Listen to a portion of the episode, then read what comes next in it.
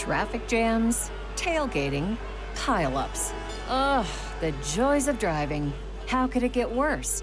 The federal government wants to have a say in what you drive. That's right. The Biden administration's EPA is pushing mandates that would ban two out of every three vehicles on the road today. Don't let Washington become your backseat driver. Protect the freedom of driving your way. Visit EnergyCitizens.org. Paid for by the American Petroleum Institute. Hello, my name is Matt, host of the Pirate History Podcast. Pirates rank among the most mythologized and romanticized of all historical figures. It can become easy to forget that pirates were real people that had real world concerns. If you like tales of high seas adventure, daring do, and also want to learn more about who Blackbeard supported to be king, you can learn more about all of that at the Pirate History Podcast. Hi, this is Scott. If you're a fan of the ancient world, please help us get the word out. Like us on Facebook, follow us on Twitter, and rate the series on iTunes. Thanks again for listening.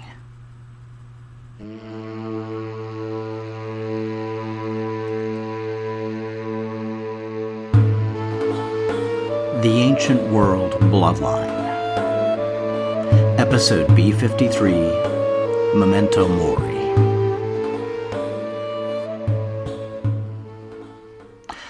This is how Zenobia died. Aurelian marched toward Europe, carrying with him Zenobia, her son, and the rest of the Confederates in this rebellion. Zenobia is said to have died either of disease or want of food, but the rest were all drowned in the strait between Chalcedon and Byzantium. That's Zosimus writing around the year 500. For these events, he apparently relied on another historian named Eunapius, who'd written his own universal history around a century earlier. And if it is an accurate record, our story really ends here. Queen Zenobia had been killed by chance, or like the legendary Julia Domna, she'd decided to preserve her remaining honor by starving herself to death. But as is typical for the crisis years, the scanty sources covering the events are bound to disagree. So let's follow a different narrative that sees Zenobia go on. Returning safely across the Hellespont, Aurelian was immediately re enrolled in his previous line of work, defending the beleaguered Danube provinces from constant barbarian attack. The tribe of the week were the Carpiani, from the Carpathian region of modern Romania, and we know very little about the conflict aside from Aurelian's victory. But that's not really important. The important part is the letter that arrived, sometime in early 273, as Aurelian prepared to keep marching toward Rome. Do you guys remember way, way back when Cyrus the Great took Sardis? Being a pretty reasonable guy who liked to minimize his subjects' resentment, Cyrus had entrusted a local figure named Pactyus to run the civil administration. Cyrus had hardly left the city before Pactyus used access to the local treasury to recruit Lydian and Ionian mercenaries to drive the Persians back out. Enraged that his light touch was mistaken for weakness, Cyrus dispatched his general Mazares to pursue Pactyus wherever he fled, which eventually led to the Persian conquest of all of Anatolia. Well, the Palmyrene hadn't read their Herodotus, because the minute Aurelian left for the west, they started planning a second rebellion. The lead conspirators seem to have been a disgruntled clique of Palmyrene nobles, who were quickly successful in enlisting the aid of a body of Palmyrene soldiers. After making their plans and engaging key figures, the revolt began with a bloody purge. As the Historia Augusta reports, they killed Sandarion, whom Aurelian had put in command of the garrison there, and with him 600 bowmen, thus getting the rule for a certain Archelaus, a kinsman of Zenobia's. The figure of Archelaus, called Antiochus in Zosimus, is ripe for speculation. An earlier inscription referred to Zenobia as the daughter of Antiochus, which, if you want to take things literally, means the usurper may have been Zenobia's father. Although we've already made the case for a few more likely contenders. Zosimus also describes Antiochus as being of mean condition, which sounds like some more distant relative dusted off for the current purpose. So, how did Aurelian learn about this? Well, he received an urgent dispatch from his prefect of the East, Marcellinus. After slaughtering the garrison and elevating Archelaus, the Palmyrene had sent an official named Apsicus to approach Marcellinus in Nisibis.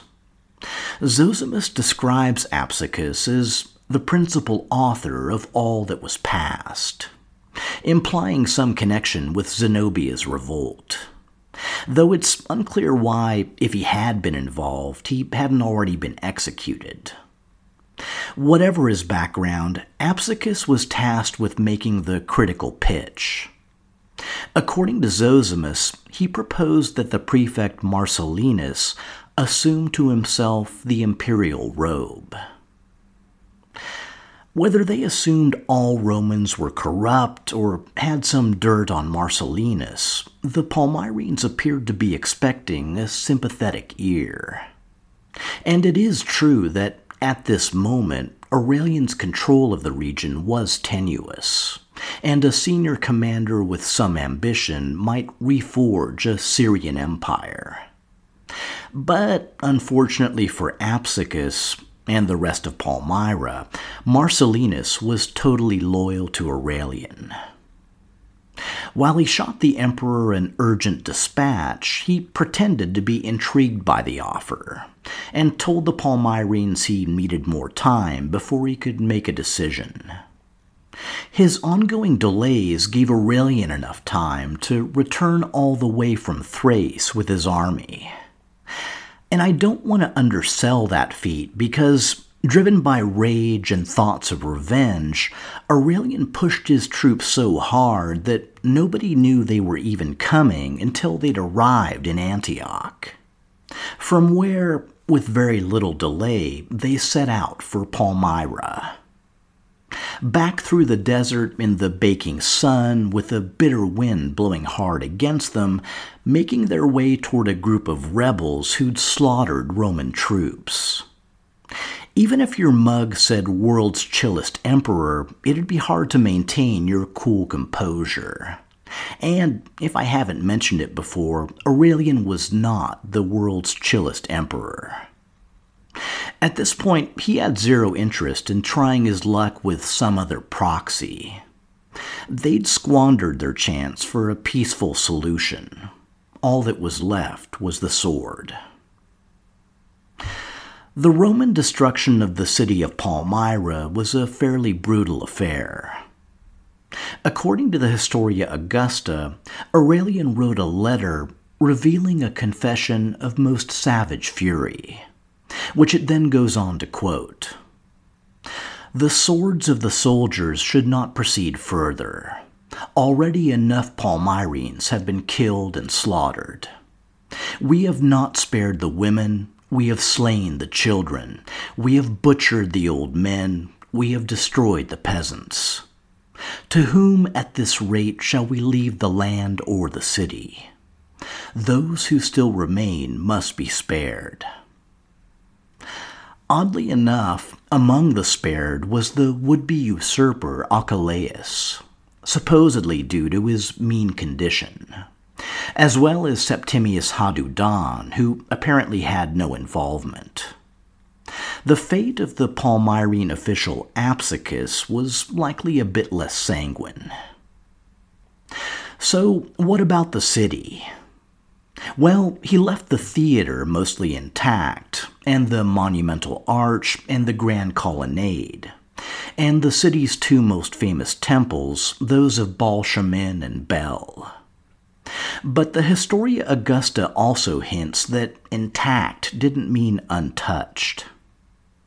Aurelian's letter goes on to mention the Temple of the Sun at Palmyra, which has been pillaged by the eagle bearers of the Third Legion, along with the standard bearers, the dragon bearer, and the buglers and trumpeters.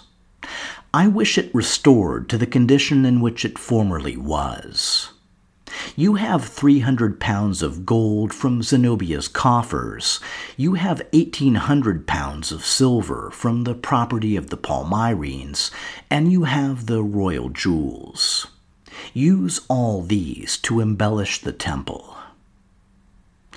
Now, Palmyra had temples to a number of sun gods, but the temple of the sun he refers to here is likely the temple of Bel.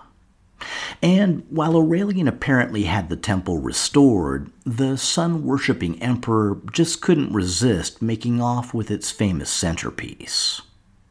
As Zosimus reports, sometime later in Rome, Aurelian erected that sumptuous temple of the sun, which he ornamented with the sacred spoils that he brought from Palmyra, placing in it the statues of Sol and Bel. Aside from the parts that Aurelian spared, the rest of the city was heavily damaged. But unlike the earlier Sassanid conquests of Hatra and Dura Europos, Palmyra wasn't completely depopulated or abandoned to the desert. Traumatized survivors were allowed to stay and try to eke out some meager living. But without any soldiers to guard the caravans, Palmyra's economy collapsed. It's likely that those who could afford to left, while those who couldn't found work where they could. As a small consolation, a few decades later, the city was made a legionary base. But whatever remained was barely a shadow of its days of imperial glory. While Marcellinus had now coordinate Roman defense of the eastern frontier, there was still a need for local tribesmen to man the forts and patrol the desert. And that, as you may have already guessed, is where the Tanukh came in. I recently mentioned how the loyal Tanukh had gained land and plunder at Palmyra's expense. This new role was just the logical outcome of the total defeat of their enemies. Wait, did I say total defeat? Because we're actually not quite there yet. The final gasp of Palmyrene resistance came, somewhat surprisingly, from Egypt. As you may recall, Zenobia ruled as Queen of Egypt for just about two years. And during that time, she'd labored to integrate Egyptian and Palmyrene trade. Even though the provincial governor made a deal to support Aurelian, there were some Egyptians still loyal to Zenobia, or at least who still favored her policies. At the same time as Palmyrene nobles were sending Apsicus to intrigue in Nisibis, a wealthy trader by the name of Firmus launched an Egyptian rebellion. Firmus is described in the Historia Augusta as a friend and ally of Zenobia's, who seized the imperial power with the purpose of defending the remainder of Zenobia's party. Not much is offered to flesh this out, and it's unknown whether Zenobia's party means Egyptians sympathetic to Palmyra or Palmyrene traders living in Egypt, or even Palmyrenes who'd fled their city after the battles of Immae and Emesa. It's also almost entirely unclear what kind of defense they needed. But either way, if you're trying to protect Palmyrene holdouts, there are likely infinitely better ways than launching a major revolt. It's hard to say what prompted Firmus to take such a bold and dangerous step. He even prevented the Roman grain ships from setting sail for Italy. Whatever he was actually trying to accomplish was basically doomed the moment it started, especially since Aurelian was already in Syria at the head of a huge Roman army. In fairness to Firmus, he may not have known. The freakish speed of the Emperor's return had apparently caught everyone off guard. Likely descending via the same route used for Zenobia's recent invasion, Aurelian's forces soon arrived at the provincial capital of Alexandria. And then, well, what do you think? According to the Historia Augusta, Aurelian summarized the outcome as follows Firmus, that brigand in Egypt, who rose in revolt with barbarians and gathered together with the remaining adherents of a shameless woman, we have routed and seized and tortured and slain. And that was basically the end of that. With Alexandria retaken, Palmyra destroyed, and a treaty in place with the Persian king, the east was looking sufficiently secure for Aurelian to head back west.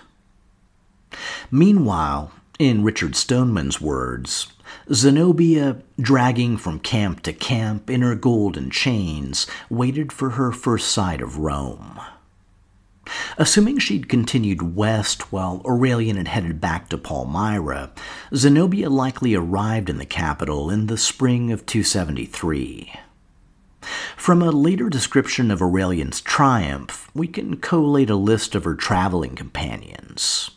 Arabs, Indians, Bactrians, Iberians, Saracens, and Persians, all meant for imperial display.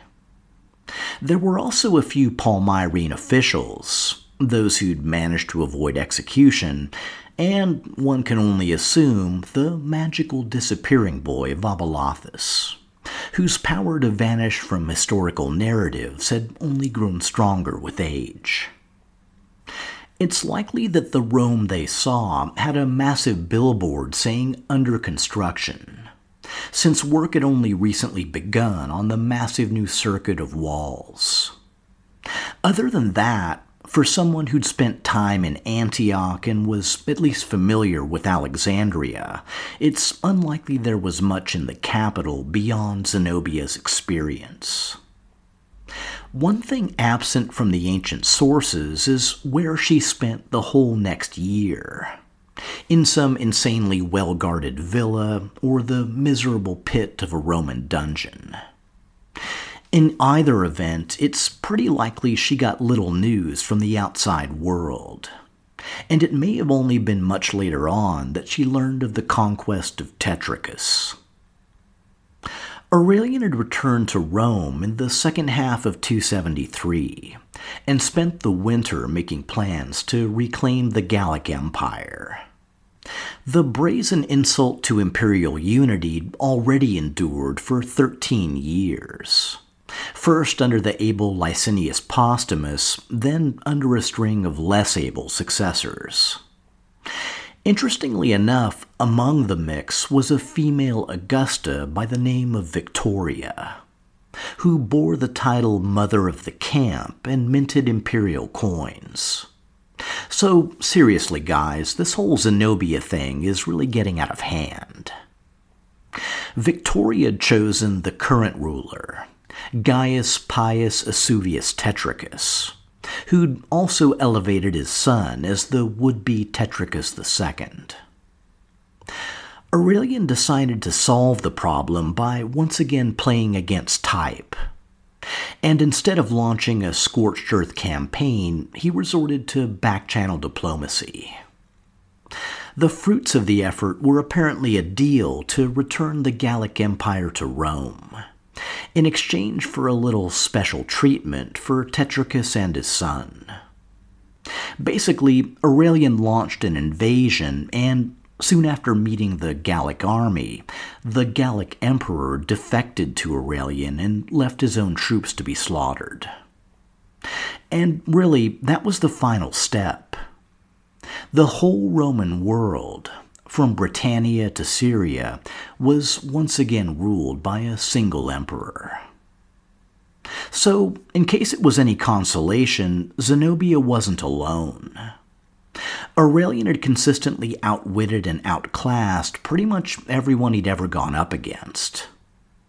And now that he'd accomplished the virtually impossible, it was time to trumpet the news. According to historian Pat Southern, the titles stamped on imperial coins included Victoriosimus, the most victorious, Gloriosissimus, the most glorious, and Fortissimus, the most strong, along with the better known Restitutor Orbis, quite simply, the restorer of the world. As historian Pat Southern notes, the ultimate accolade was the elevation of Aurelian from a mere mortal to a divine being. Declared in his titles Dominus et Deus, Lord and God. In keeping with his newfound status, Aurelian started to wear a diadem and cloth of gold, and demanded that his subjects bow down before him. He had probably learned from the customs of Easterners, and in particular the Persians. Sometime in the autumn of 274 came the ultimate expression of victory. As recorded in the Historia Augusta, Aurelian, now ruler over the entire world, having subdued both the East and the Gauls, and victor in all lands, turned his march toward Rome, that he might present to the gaze of the Romans a triumph over both Zenobia and Tetricus, that is, over both the East and the West. The Historia goes on to describe the triumph in pretty generous detail.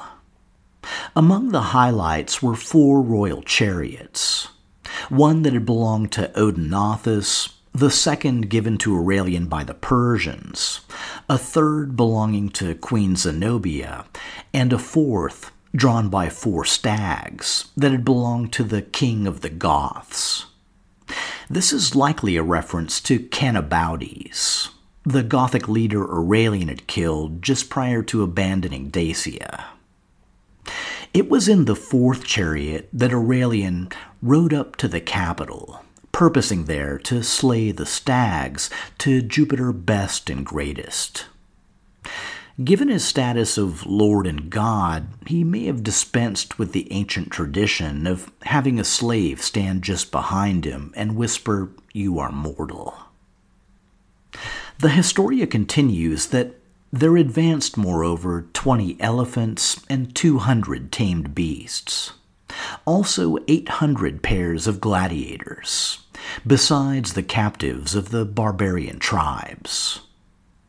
Then, finally, we come to the centerpiece.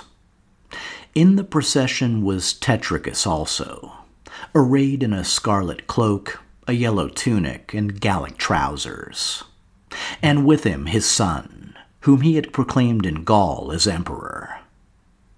And there came Zenobia, too, decked with jewels and in golden chains, the weight of which was borne by others. Courageous though she was, she halted very frequently, saying that she could not endure the load of her gems.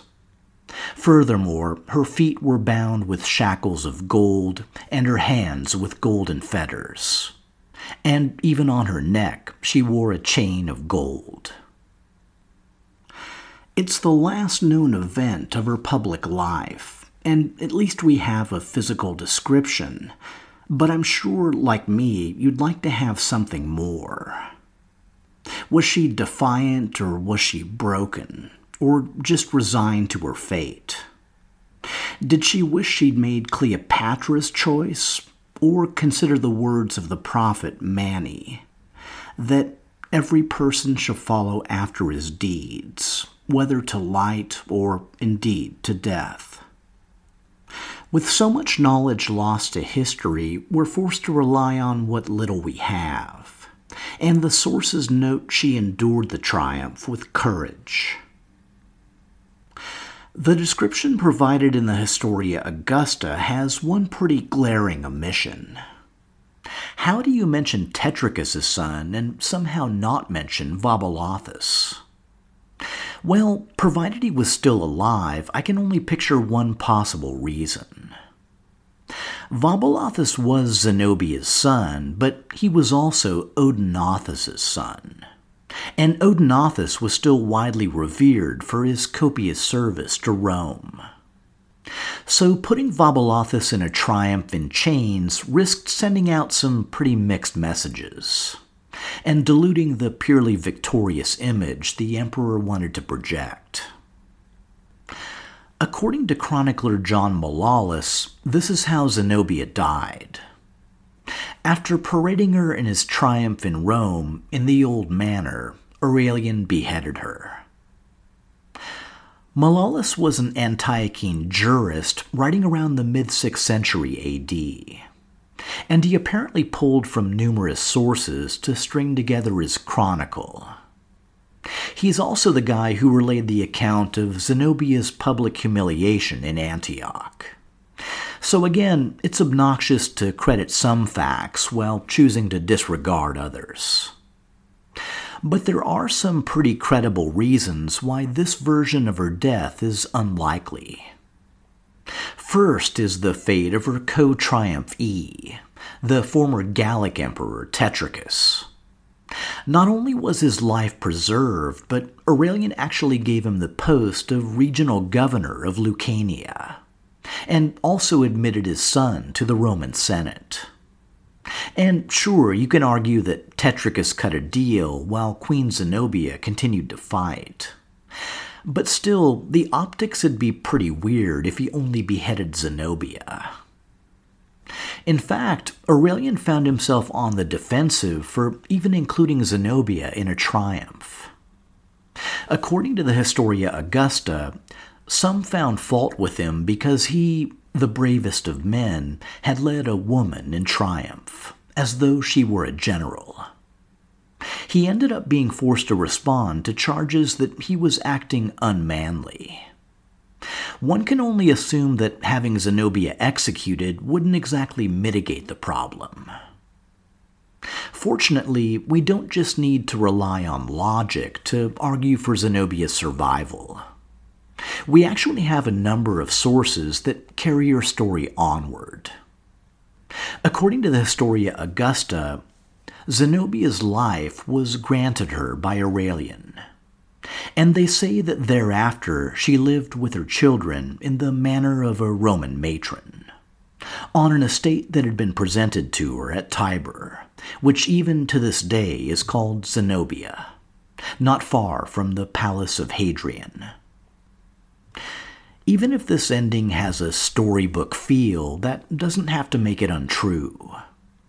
She was no longer any kind of threat, and Aurelian had bigger fish to fry. There's worse PR than being gracious to a captive, vanquished foe.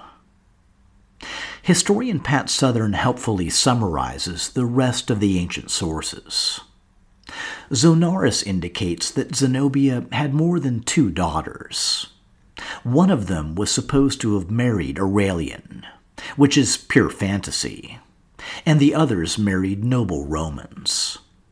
Syncellus says that Zenobia herself was married to a Roman senator.